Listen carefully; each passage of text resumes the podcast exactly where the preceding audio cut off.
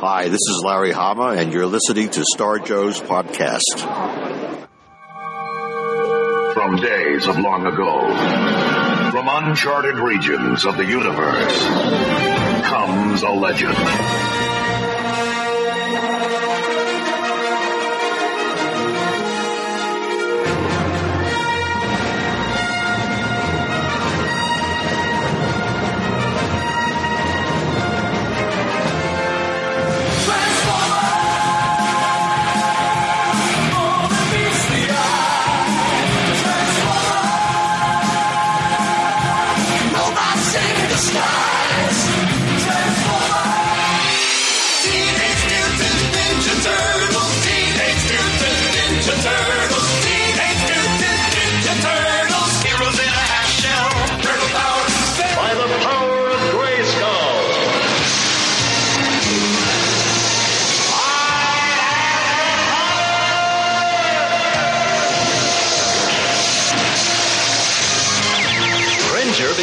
Mighty Battle Cat, and I became He-Man, the most powerful man in the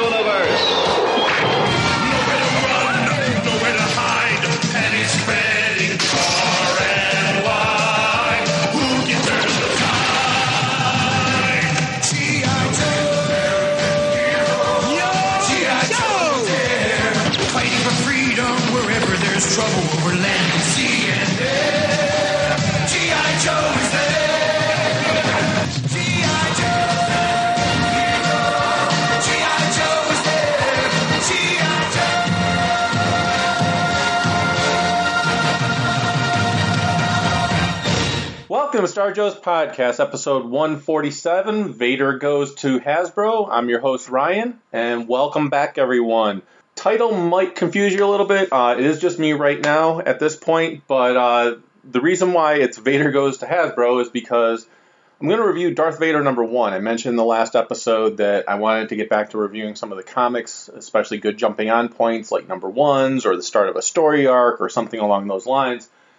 And uh, just because of the amount of episode material that I've had collected from JoeCon and stuff we recorded before JoeCon, I just was getting behind on good jumping on points, issues that have come out.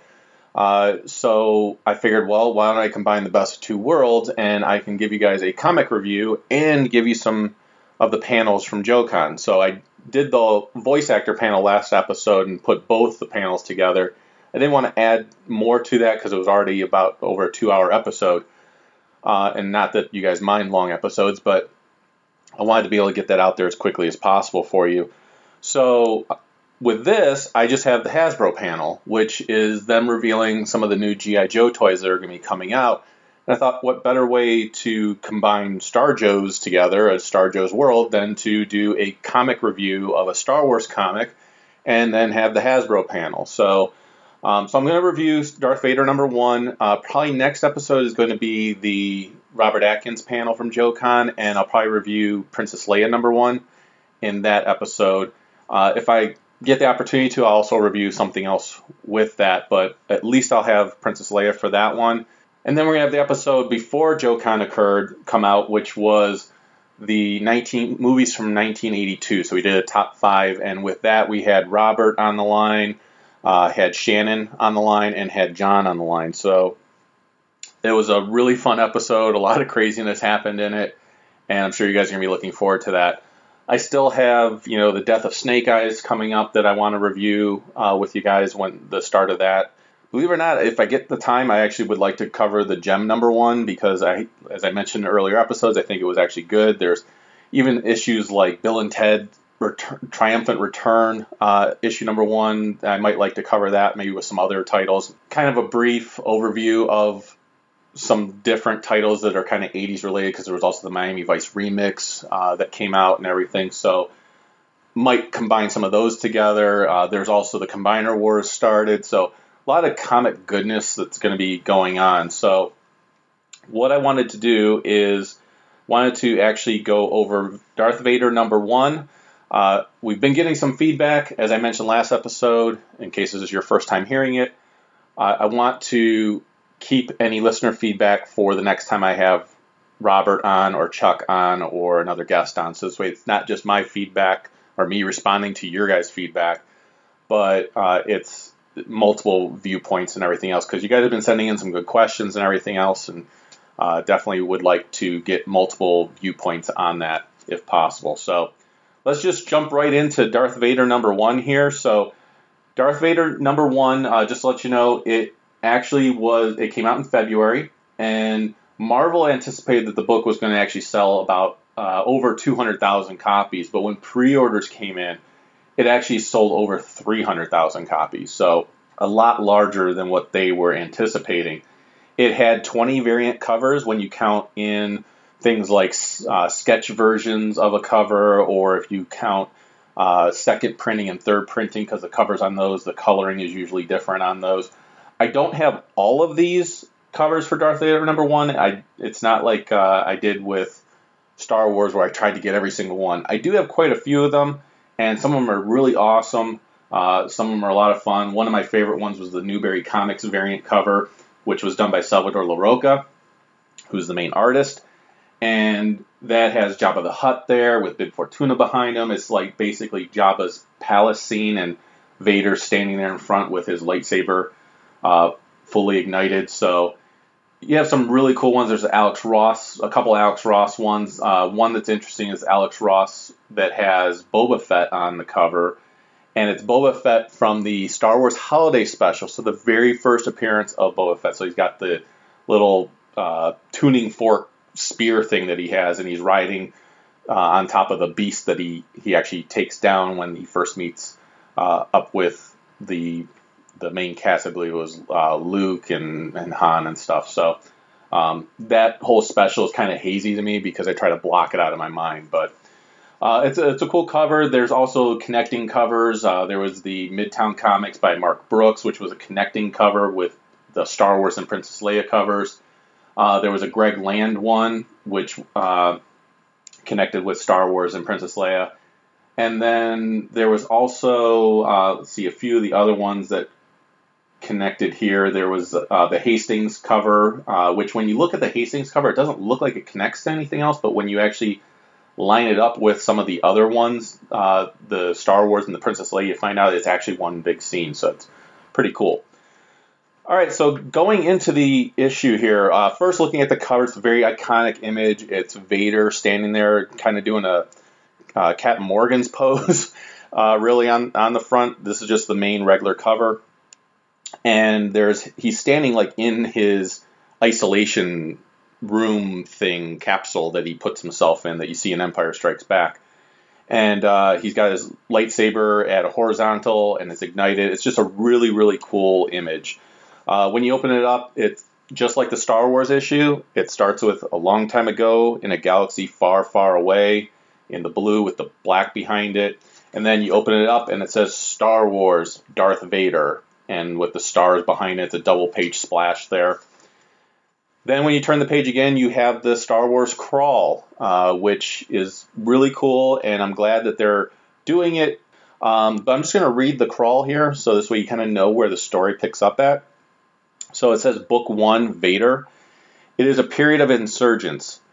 Rebel spaceships striking from a hidden base on a moon of Yavin have won a shocking surprise victory against the rightful reign of the Galactic Empire. The Empire's ultimate peacekeeping force, the Death Star, was destroyed due to an unforeseen design flaw. Without this deterrent, the rule of law is in danger. Chaos looms. For the 19 years after the vanquishing of the Jedi and his painful rebirth on volcanic Mustafar, Sith Lord Darth Vader has faithfully served his master, but now he has failed the Emperor and must pay the price. Very ominous, makes a lot of sense based on what happened. He's the lone survivor of the Death Star. He has to go back to the Emperor and explain what happened. Why did they fail? But first, we get a page right almost out of Return of the Jedi where we have uh, Jabba's palace. It's the sand, twin moons of Tatooine, and then we see the entranceway, and we have a dark figure walking in the entranceway of Jabba's palace with light behind him. Looks very much uh, similar to when Luke entered Jabba's palace, uh, except now it's obviously Vader. You have a Gamorrean guard. He's sleeping on the job. You actually have two of them sleeping on the job with their their pitchforks, you know, standing there. Uh, Vader takes it upon himself to ignite his lightsaber and slashes them both down in their sleep. Then we have Bib Fortuna coming up to him and pointing out that uh, he needs to go away. It's in you know Bib's language, the uh, Twi'lek language or Huttese language. I don't know which one he's using there. Vader says, "I will speak with the Hutt. Tell him," and he ignites his lightsaber. And Bib Fortuna just stands aside. Then we walk in to the main palace, and we see Bib Fortuna waking up Jabba, saying, "He's here, wake, Master, wake." Uh, he's butchered the guards. And Jabba wakes up and he's like, "You arrived a day early, two and killed two of my guards, and expected me to deal with you." Then you open up to this double splash page, which is absolutely gorgeous. The art in this book is amazing.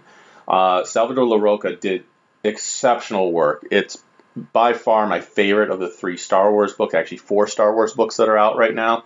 So it's absolutely amazing, and I, and I love the art in the other books, but this is by far the best. You have Max Rebo in the background, in in front, uh, you know, behind his keys and he's covering his eyes. He's terrified. You got 4-LOM is there. You got Gamorrean guards. You've got uh, IG-88 is there.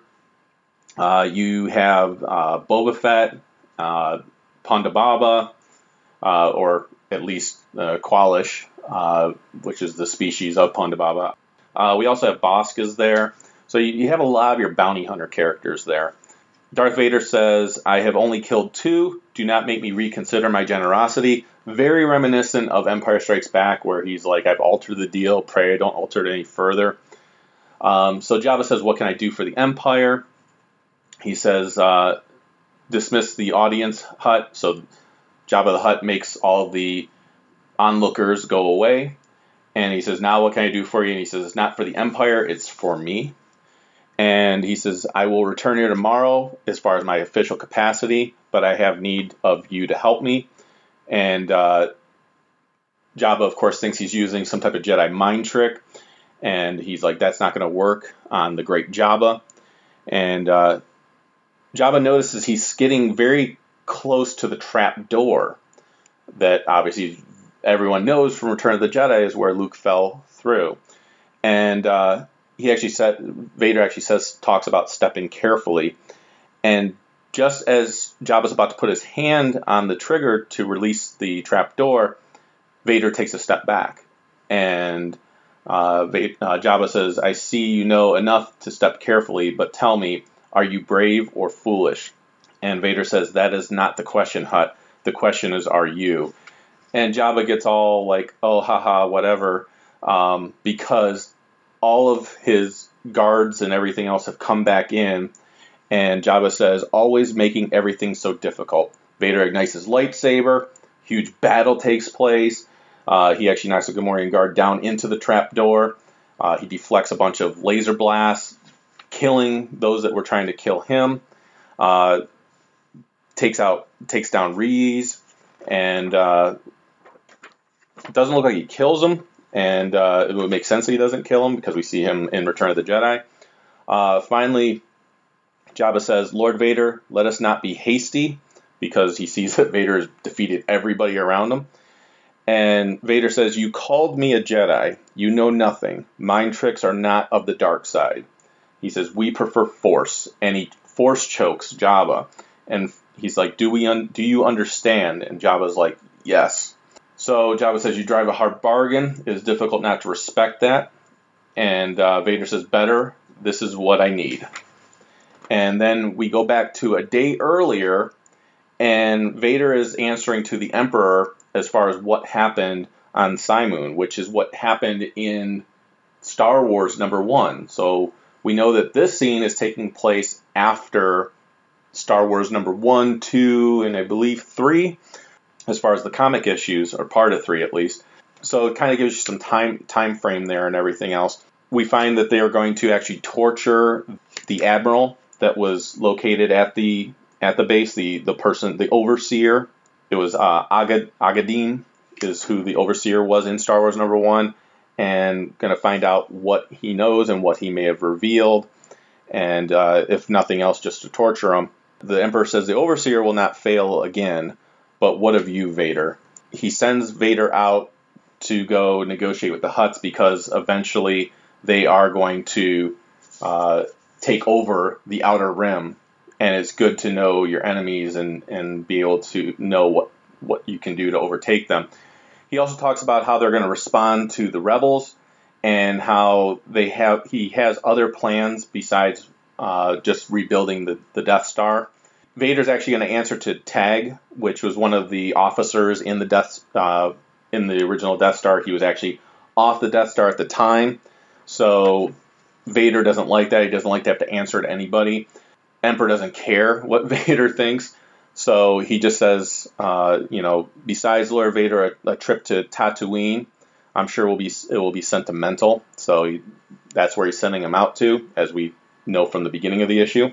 Uh, Emperor walks in and says, "Ah, yes, good. I was expecting you." And we see this individual who is like a mishmash in the face of different species almost. It's like a gene hybrid. He's he's got like an eye of a Rodian, but he's got like cybernetics on his face too, and and he's human at the same time, mostly human. And uh, Vader says, "Who is this master?" And the Emperor says, "No one you need know." So obviously, someone that we're going to find out more about in the future. The Emperor then says to him, "A Lord of the Sith asking questions and expecting them to be meekly answered. You are a poor apprentice if you think so." He's like, "Is there anything else to report?" And Vader thinks back to his battle against Obi Wan and how he took down Obi Wan, and then how he felt the Force was strong with Luke in his battle, and how when he was on Cymoon, he held the lightsaber that Luke had and recognized it. He's like, the boy was, uh, Obi Wan gave him my lightsaber. he's thinking back to all this, but then he turns to the Emperor and says, Nothing trouble yourself with, Master. So he decides he's not going to tell the Emperor what's going on. But it seems like the Emperor probably knows that something else is going on. Vader leaves, he reports to the uh, Star Destroyer. He tells the uh, the crew there that he's going to head down to Tatooine. He wants to be dropped off first at Tatooine, and then there to complete their mission, come back as scheduled. They uh, the commander of it says, you know, we won't reach our deadlines if, if we do that. And Vader says, then your engineers are substandard. Uh, are you expecting me to? Uh, are you admitting that your crew is substandard? And of course, the commander's like, no, we'll be there on time, Lord Vader. So definitely playing into uh, the fears that everyone has of Vader. We turn the page and we see uh, it says one day later, and now we have Vader standing over a cliff looking at the twin suns. And uh, someone says, You're the client. And Vader says, I am, and you're the best Jabba has. Are you bounty hunters up to the challenge? And we see Boba Fett when you turn the page. So, nice reveal there. He also has a giant Wookiee standing next to him, and this guy, this thing is huge.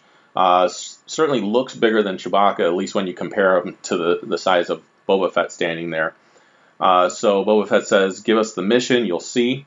We find out a little bit later that, or like a page or so later, that the Wookiee's name is Krrsantan, and it's really hard to pronounce that because it's K R R S A N T A N.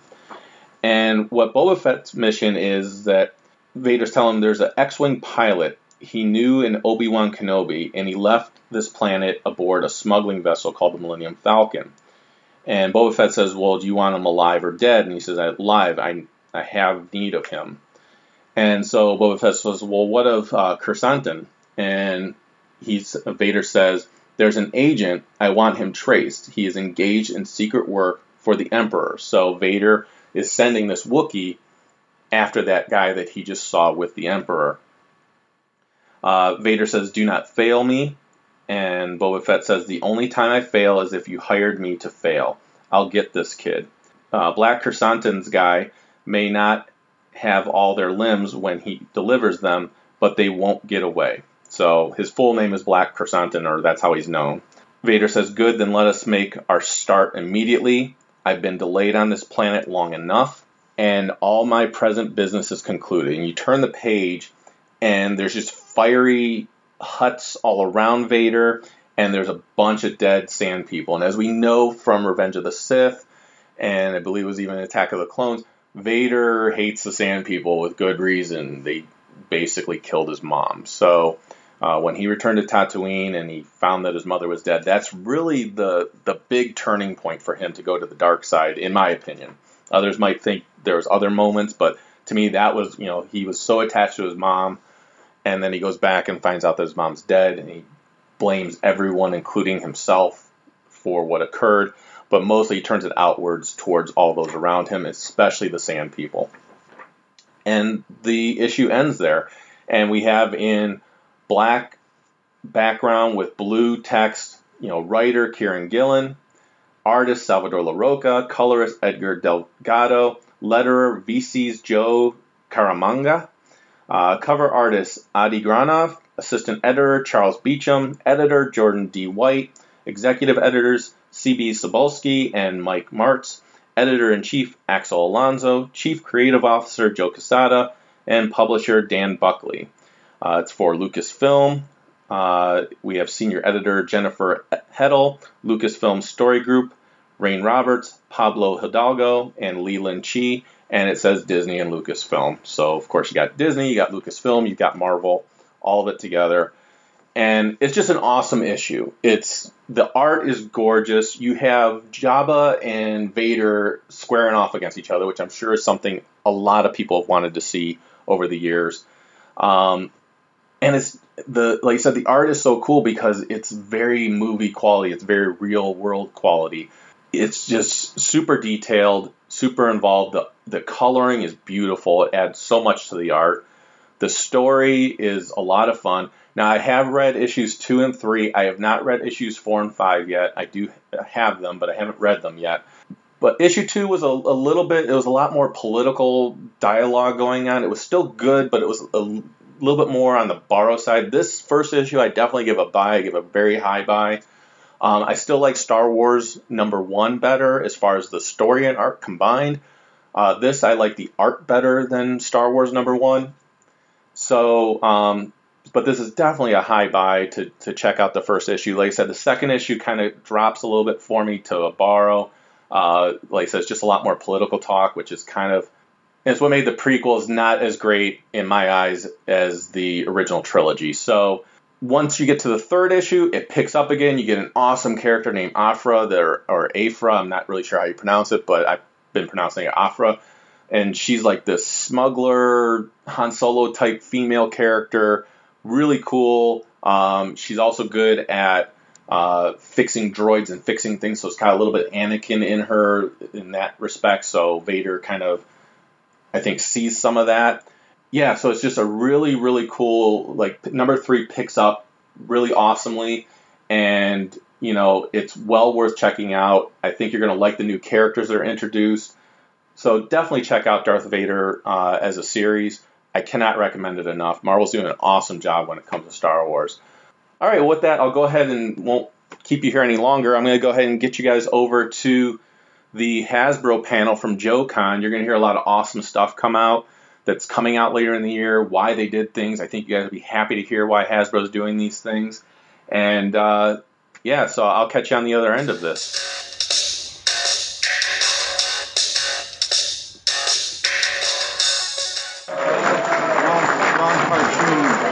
Great to be back.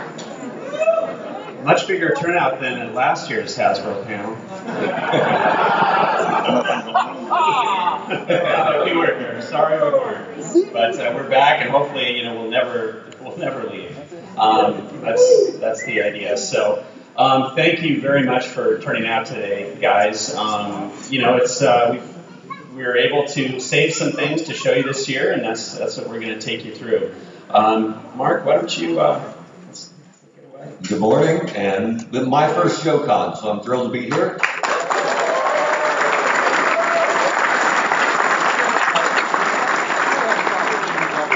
I've had a chance to meet some of you already. Hope to meet the rest of you as the convention goes on. Our booth will be more interesting after the panel.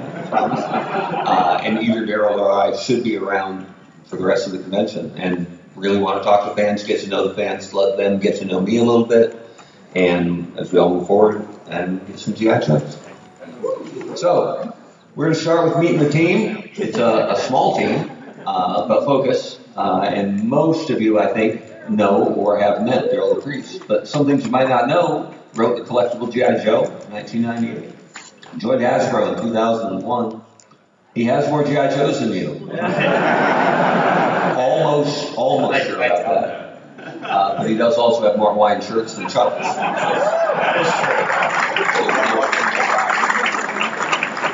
Now, I'm, I'm new to the team, but not new to the brand. Uh, I haven't had the chance to meet you yet. There's my beauty shot. It doesn't get prettier than that. That's as good as I got. Uh, officially, I'm the manager of global brand development. I joined Hasbro in 2012. I managed the Transformers Generation segment up until September of last year.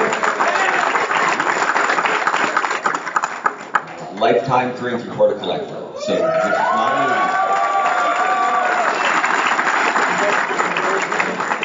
new. Most interestingly, my skin turns purple in the sun like.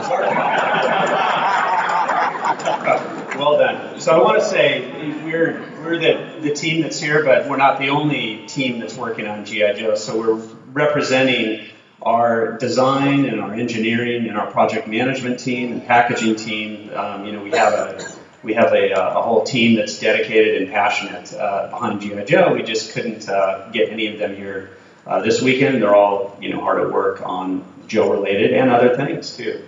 So uh, our main designer is John Violet. So um, John, we were trying to get here, but he's he's got a pressing project, and I we had to let him not come. So he gave us his notes for inspiration, which we're going to salt in uh, throughout the presentation.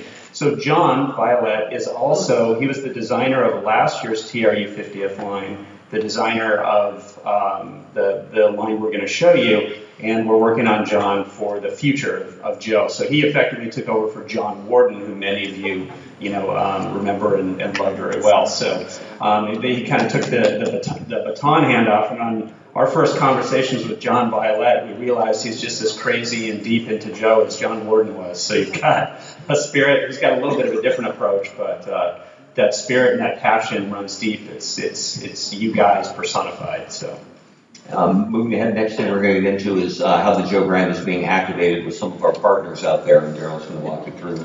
So um, the the GI Joe brand, of course, has such a deep heritage in American pop culture that we have a lot of uh, folks who come to us and want to partner with us on um, expressing that. And so we've got some great partners, and there's a lot more to come here too. So I'm just going to give you a sample here. Um, first of all, it's IDW Publishing, and you know they're a great program, fantastic storytelling partners uh, to have here, um, and they've got three current books. The uh, the first book is written by Karen Traviss, the core GI Joe book. It's a very different approach to GI Joe, and what we love about that is it, it it's kind of typical of what GI Joe and comics represent. GI Joe has been such a different, mutable canvas where you can tell lots of different stories. You see a lot of different experimentation over the years, and Karen's got a, another unique take on G.I. Joe. Um, Larry Hama's book, you know, remains, you know, front and center, one of the cornerstones of the line. We couldn't be prouder to continue to work with Larry to bring out, you know, new storytelling that ties to the, the core, you know, uh, stories that, that we loved growing up. I say we. I, I, read it later than a lot of you guys did, but that's what I fell into the spell with. You know, in GI Joe, I started reading Larry's comics, and then whoosh, you know, I you know I had to be absorbed into the three and three quarter world as well. So it's a dream come true to see Larry's um, vision continue. And then, of course, occasional um, miniseries stories. The one current one by Mike Costa, you know, an amazing writer who, who just does such amazing stories. Anyway, IDW is a fantastic partner, and we look forward to kind of the next generation as it evolves.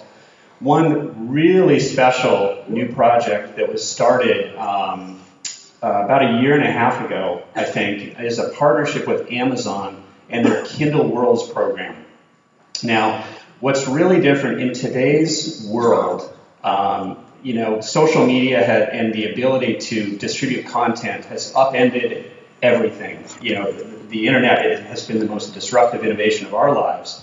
And at the same time, it presents unique opportunities. Everybody has a voice. I was talking to some folks earlier. D, is DeWitt out here in the audience? DeWitt, right there. So DeWitt and I go back to the early days of Usenet news groups, right? All.toys.gi Joe back in the in the day when we were posting really the first time that people could start to post publicly, you know, our, our passion and kind of contribute to the lore and collecting of GI Joe.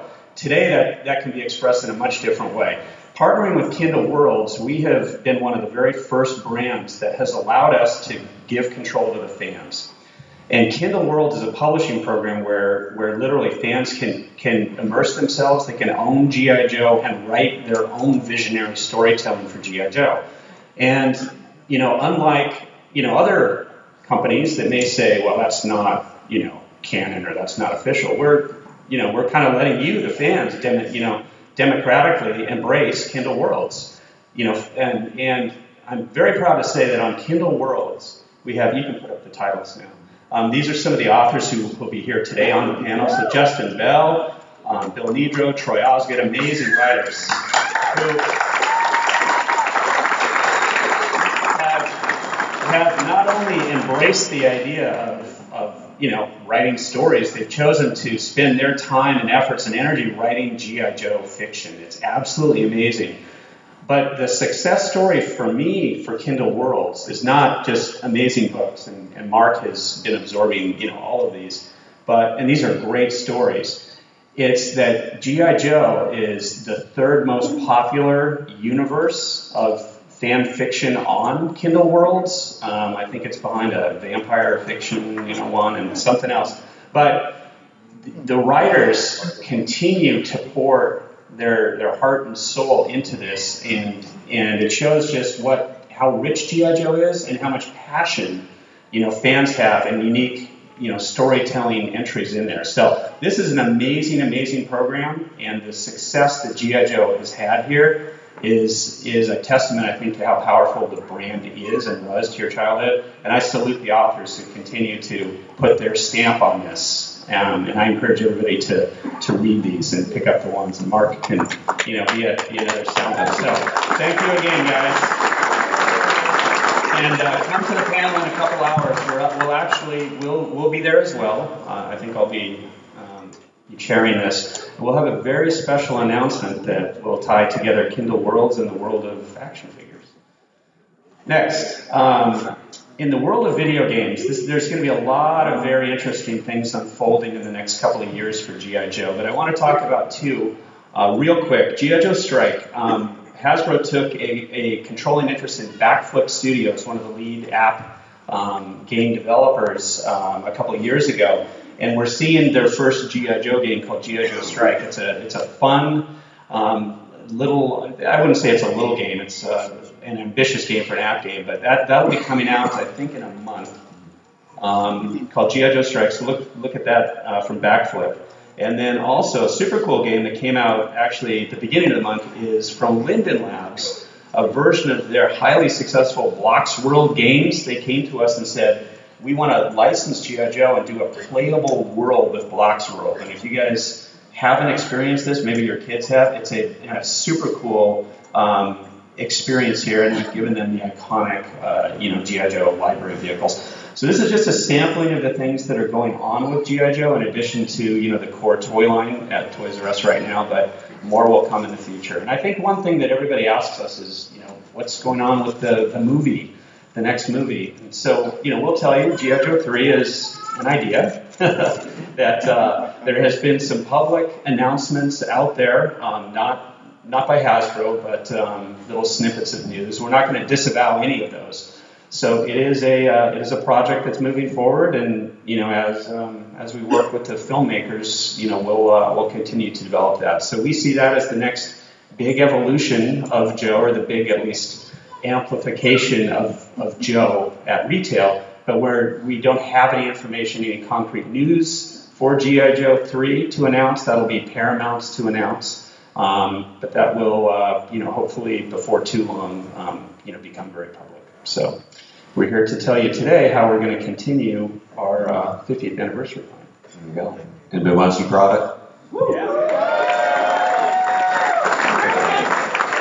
So 2015, uh, as I said in my interview with the GI Joe magazine, it's going to be similar constructively to what we did in 2014, and that means working with Toys R Us, who's been a fantastic partner for the Joe brand. So look forward to new product at Toys R Us coming this fall. If we want to take a little bit of a comparison, throw up a size chart looking at two packs, three packs, vehicle packs. 2014, we gave you four two packs. This year, we will give you five. We gave you three three packs. This year, we will give you four. And we had two vehicle packs last year, and this year we will give you two, but a bigger two.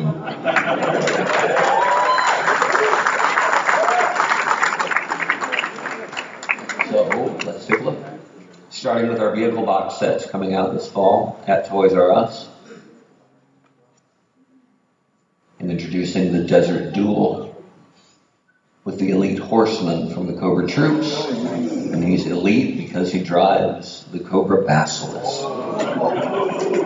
So, a common thread that you'll see across our vehicle packs is the idea of some of our favorite, most iconic vehicles being co opted by the enemy. The enemy could be either G.I. Joe or Cobra, taking and, and using their equipment way. And this, the Basilisk, was actually directly inspired by the club's use of the Snowcat in a super cool land based way. Once we saw that, we said, it's been hiding in plain sight all this time that this, this awesome vehicle can be used in you know many different ways other than just a snow-based uh, setting.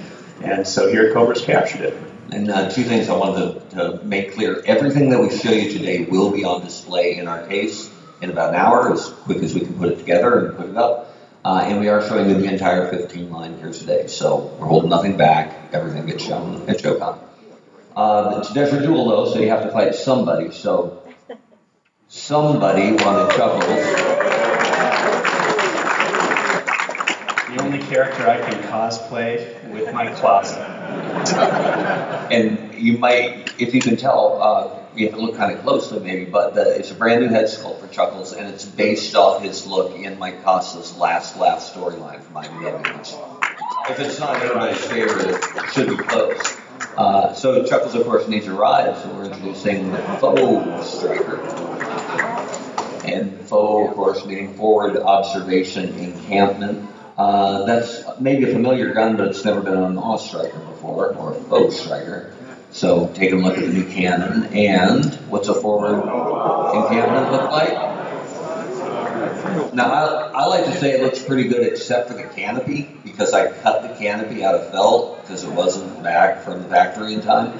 So the, the canopy itself will get a little sharper and it will get a little more camo uh, when we get something in from the factory. So look for updated photography of that. Now there's a number of new tool parts on here to take what is a, a just a great canvas, the AWE Striker canvas, and um, and give it a totally new twist. So again, I give we give a ton of credit to John Violet for really thinking of a very new way to use this, and we, we love it, the environmental specific aspect to it. But on the front of the vehicle, you notice those are the um, the jerry cans from the Vamp, and they, they've had a new uh, tooled piece to house that, plus a driver shield. Um, there's some new tooling modifications to the cage, so the, um, the the gun can be put up on top as well as the connection points for the um, um, for the uh, canopy cover there. So. And you've got your machine guns that attach uh, to both kind of wings that rotate out from the driver and passenger side. So that's when we look at the Foe Striker. But as I said, you get two vehicle sets. So we definitely want to show you the silent strike, which includes a new look at the HISS tank. Uh, and not just bright orange in a septic tank sort of homage, but that's a brand new turret up there uh, with a new railgun that you'll get a good look at uh, in the case a little later on. And if it's a HISS tank, it has to have a HISS driver. But one thing that always struck me is that you know there was always a HISS driver, but there was never a HISS gunner, and that someone's got to be up there. So we a, a tag team partner. First time.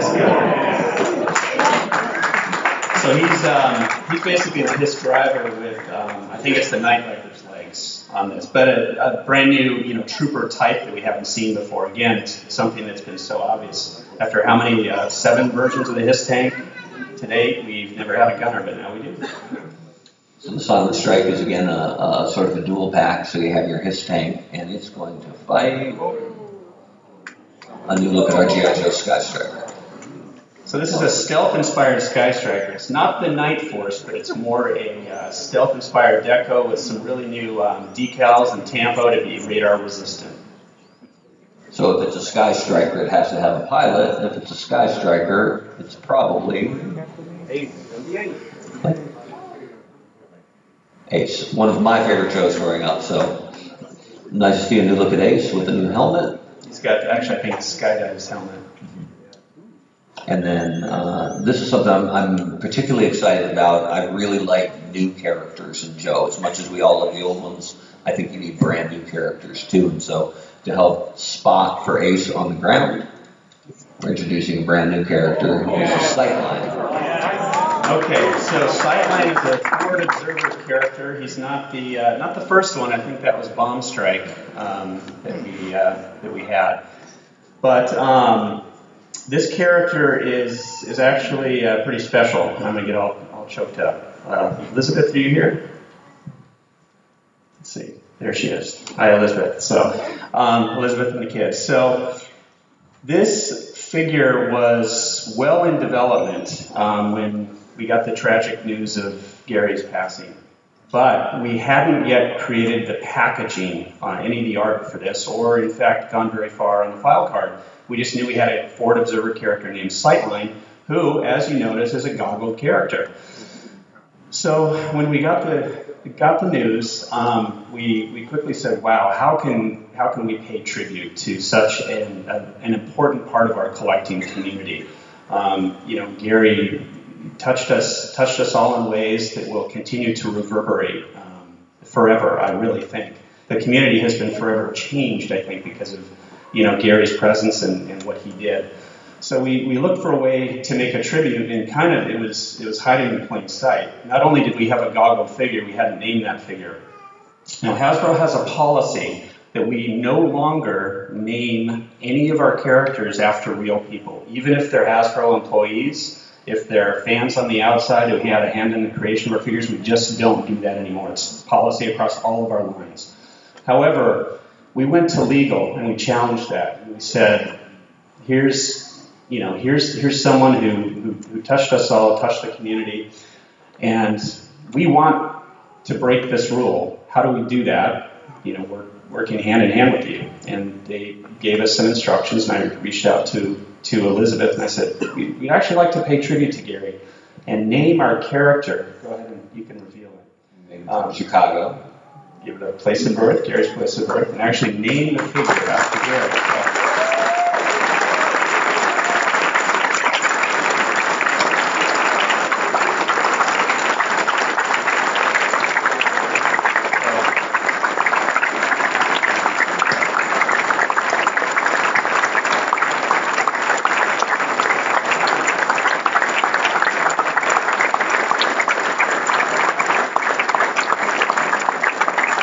So we asked Elizabeth's permission. That was one of the important things, and, and she said absolutely that this is this is great.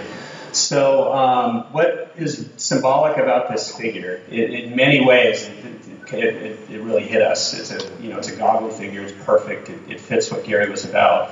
But in many ways, his this guy's role on the team was to be in advance, out in front of everybody, kind of a visionary, if if you would and have a unique perspective that would that would help the Joe team. And in many ways, that's so symbolic of what Gary brought to the community. I mean, he was you know smug, and elitist, and arrogant. That's those are his own words, not mine. Um, and in collecting by its nature can be a very selfish pursuit, right? I've collected GI Joe for decades, and, and I've seen the, the covetousness, covetousness. I don't even know if that's a word, but the the, the secretiveness that we use sometimes with collectors because we, we, we want to hold on to information and not let anybody chase the same thing we're chasing.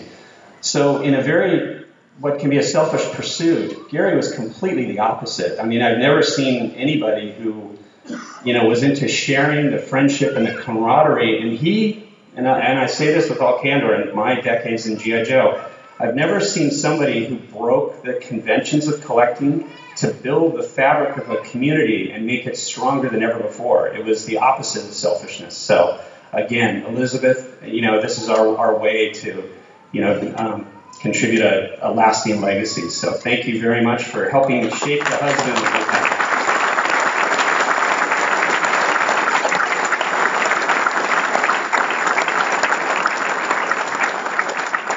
So So that wraps up our vehicle packs and moves to our versus two packs. Um, this is sort of our, our bread and butter SKU. And kind of nice to follow up the, the tribute to Gary was something that sort of was out there, but sort of wasn't. People have been waiting for it, at least a little bit. Does anybody have a red top?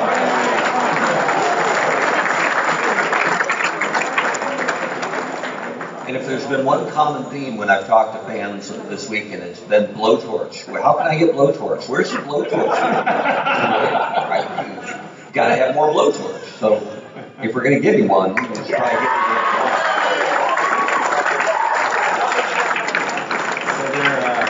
identical, the exact figures. And, we promise these are coming to retail this fall. It's not April 1st, they are coming. Let your Swamp Steam two pack.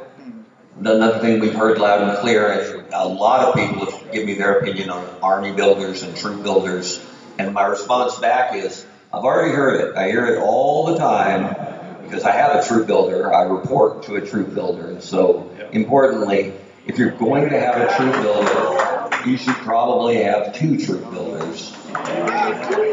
So this is what makes our approach a little bit different than last year's 50th in the, in the sense that we, we actually, we know the pain of having to buy two figures to get one that you really want. So our approach is going to be when we're going to do troop builder two packs, actually make them a two pack so you don't mind getting a second army builder that you can get. So that's a little bit of a different slice.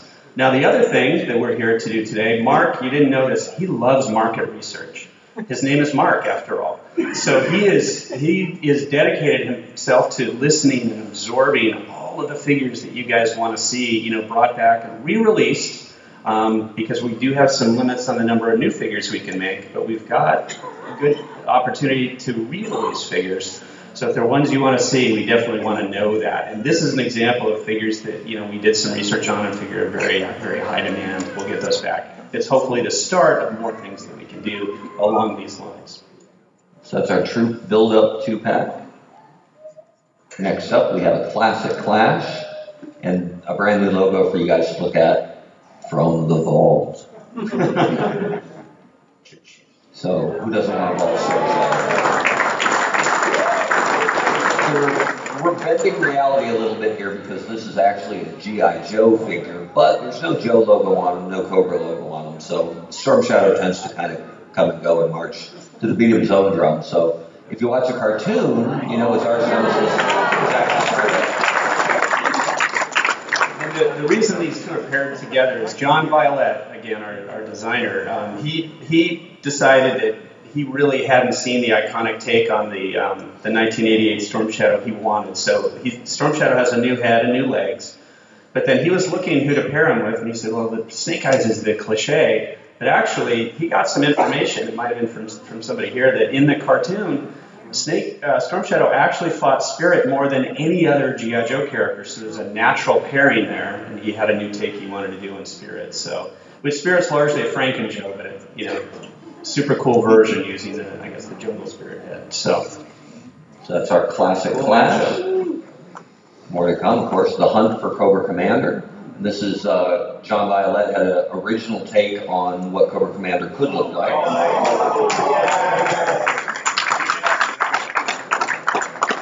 I don't know how you describe this this one. I don't know. It, it's a classic gun and a classic look, and two peanut butter jars apparently down at the bottom. Kind of a I don't know Crimson Guard review dress outfit or something. Sure. But the battle helmet. It's a, it's, a, it's a good look. I like it. It's and a- then it's a great look. someone has to hunt him. So from the vault, we give you a shipwreck. Yeah. That's a that's a slightly different deco of poly I, than I don't know if you've seen before. I'm not sure if it's. I think it might be a little different. I know if you if you take the best off of shipwreck, it says navy right across his chest. So it's a It's a great piece. It's a good classic look for him. Now, if you like your Cobra Commanders hooded rather than battle helmeted, there will be a second head, so you can dress him as you prefer. And that guy's based on the uh, the retaliation uh, Cobra Commander. So that's our hunt for Cobra Commander. And then last but not least, we have a set called Marine Devastation. And of course, from all, we'd like to show you our Cobra Shadow Guard. Super cool. Good looking figure. Uh, Why is it called Marine Devastation? Well, it- it's not aquatic, but we listen to the fans. We know you want. We'd love to show it.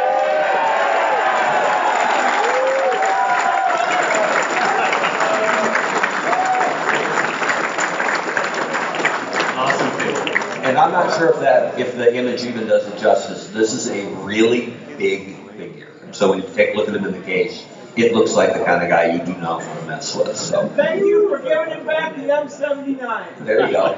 One of the things that um, John Violet pointed out on this was that he meticulously color matched this to the 1983 Gung Ho. So that blue is the exact same blue that his little brother wore you know, 30 some years ago.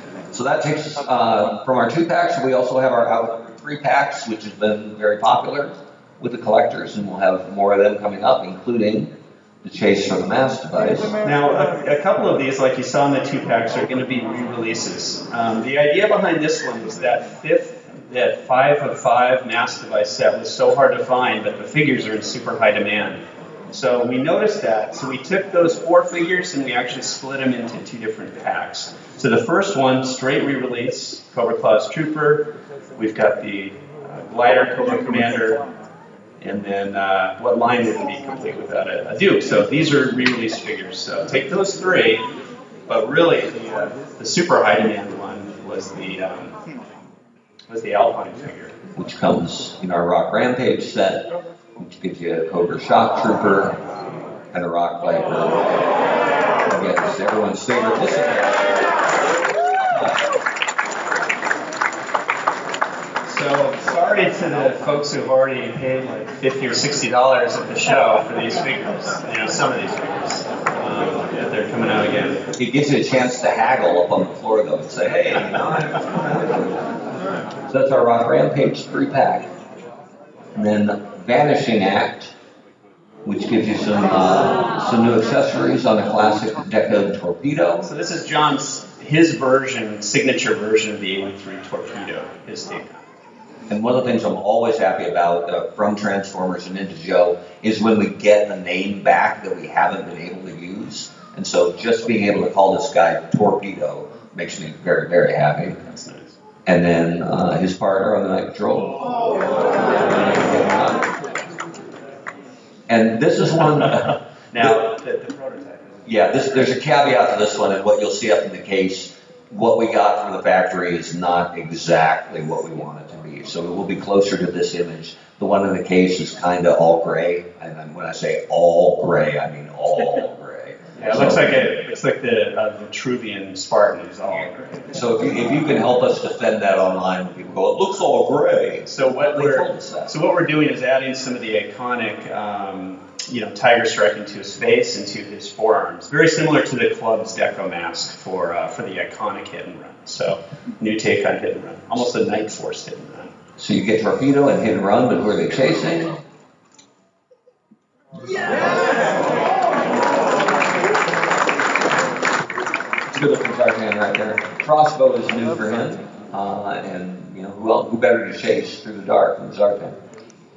The Vanishing Act three pack gives way to Sneak Attack, which is a totally different look at a couple iconic characters including what Dusty dresses up like at night. Everybody wanted a blue Dusty. Pretty much. Well, you're gonna get it. Thanks. I don't think anybody asked for this, but this is John's signature take on a couple of characters. It's a, it's a blue period, I guess. We like to think this is Bazooka's road jersey. And It's kind of the Carolina Panthers version of Bazooka, I think. Well, eventually we'll do all the teams. and I'm not sure if the picture uh, does it justice, but this is another large figure. He and, and Gung Ho are your bookend tackles. Uh, but who are they after? Firefly. So it's kind of a reversed gray version of, uh, of Firefly. So John had this idea. First of all, he, he's updated him with all the, the best weapons we, we have to choose from, but then he he kind of yeah reversed out I guess the 83 uh, color pattern for it. It's kind of a different look on Firefly. So that wraps up Sneak Attack, and as we get towards the end here, we do have some Hasbro convention exclusives to show you. So just to end, so all the Toys R Us items are scheduled to be on shelf on 8-1, so all of them will hit 8-1. And, um, yep, so that, that's the TRU line. We've got two items.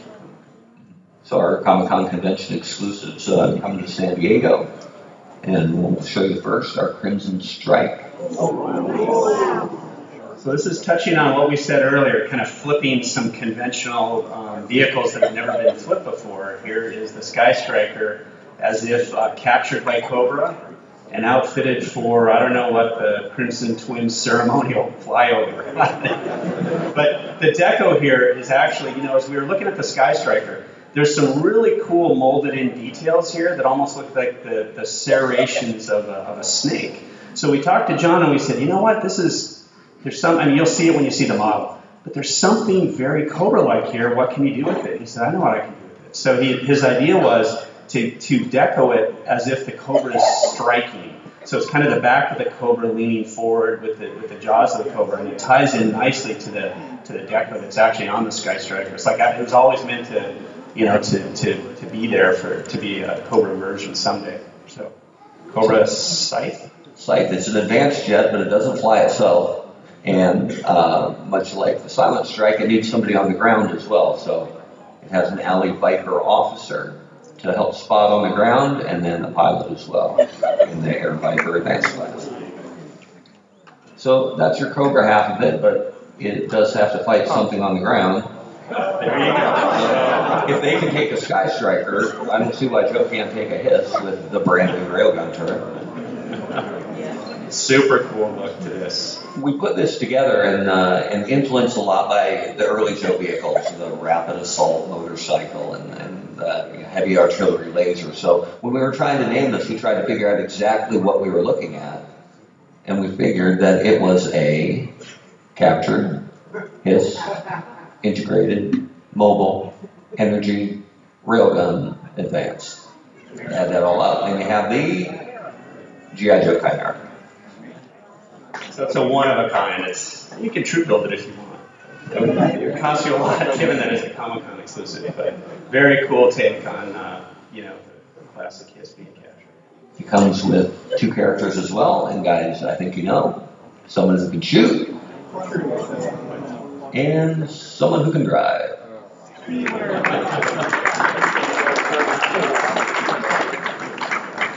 And to throw a tiny Easter egg out there for you, John Violet is from Pennsylvania, and so is Steeler, hence the Steeler name.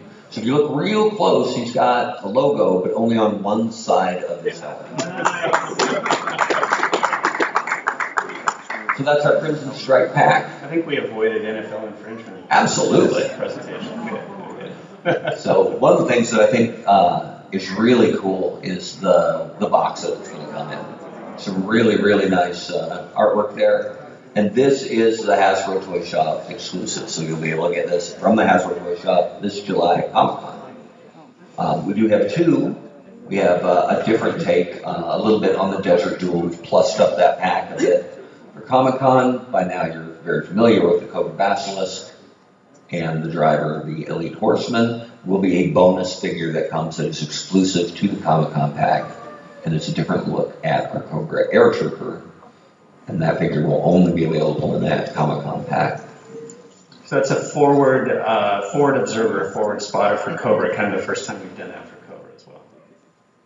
And you've seen the Foe Striker, you'll see a Foe Striker in this pack as well, as well as the encampment with my uh, Bad Michaels home improvement canopy, which will get better. Uh, and then you've seen Chuckles, of course, who will come in the mainline pack. There will be an exclusive figure in the Comic Con pack, and this guy called Night Fox. So this will be, uh, I think, a better version of Night Fox. We've done it two times now. The last time was a crappy figure in, in uh, Retaliation. So this is a, this will be a better version of Night Fox. So what makes this set different? This set is kind of like the Danger at the Docks version that Entertainment Earth sold for Toys R Us last year at Comic Con. And Entertainment Earth will be selling this. This is a Toys R Us Comic Con exclusive. The, the thing that's different though than, than last year is that it will come with two extra figures. It'll be the main base set you can get at Toys R Us, and it's these two extra figures that are going to, that are going to differentiate it. Unlike last year though, um, oh, Just show them the, box art. the box art. Um, this set will not go to brick and mortar. So, assuming it doesn't sell out at Comic Con, and, and I think we've brought a quantity that, that probably will. If it doesn't sell out, it'll probably go to brick and mortar, but it's not. Or, sorry, it will go online. It's not slated to go to brick and mortar. Although we can't speak on behalf of Toys R Us on this one, so we don't know what their their plan is. But we'll try and find out so you guys have an understanding, just in case there's leftover inventory. So you've got some really, really nice box art and two things to pick from. You can buy the Desert Duel and you can buy the Crimson Strike. But if you buy them both and set them up side by side, that's one big mural. And if you like that, I'll pub up the uh, charity auction tonight because we created a one of a kind print of that art, 40 inches by 14 inches, that will be available only tonight at the JoeCon charity auction. So you'll have to outbid me for that. that this is a cool piece. And that is there's one more thing for our Kre-O fans. And unfortunately, we're not allowed to say what it is. So we said if we can't say it, could we bring in a guest speaker? And they said yes. Unfortunately, he can't tell you either. So stay tuned. This is something we're going to have a, a larger scale release for. You'll find out shortly, and confident you'll like what we're going to do. this will be a very, very cool set. And um, some other folks have asked about what's the status of Kre-O. So Kre-O is a very important initiative uh, for us at Hasbro, and we're taking a long-term, you know, future of it. We know that Toys R Us is clearing out some of the current Kre-O stuff, and the and the Kre-O team had some great uh, GI Joe um, items designed to go into retail um, within the next year. That uh, right now we're looking for the, the home, and we're hopeful that we'll find a retail partner to get that. But that you know is a couple of great waves of figures and some other um, sets. Um, so we hope that continues. But Kre-O will have a long future for us, and I'm sure when you know we have an announcement of GI Joe three, Kre-O is going to play a big big part of that. It's been a wonderful expansion of the Joe brand uh, for the last few years. We've been able to do some great sets, and hopefully you know that will continue uh, long into the future as well. And that's our last slide. Thank you for coming, and thank you guys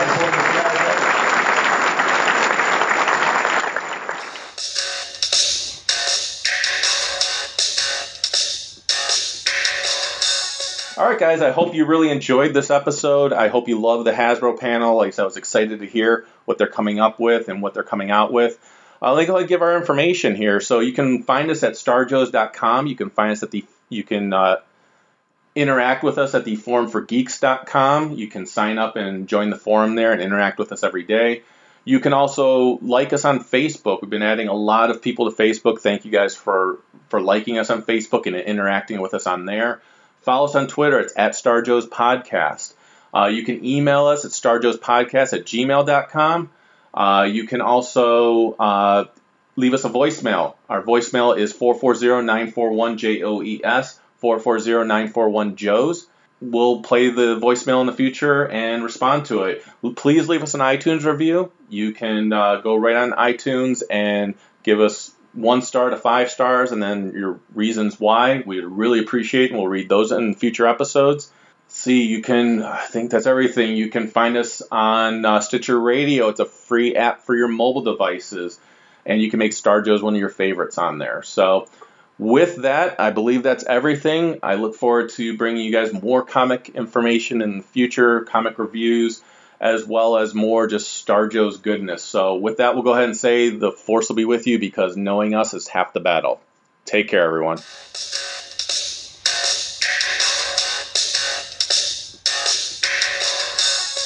He'll fight for freedom wherever there's trouble. G.I. Joe is there.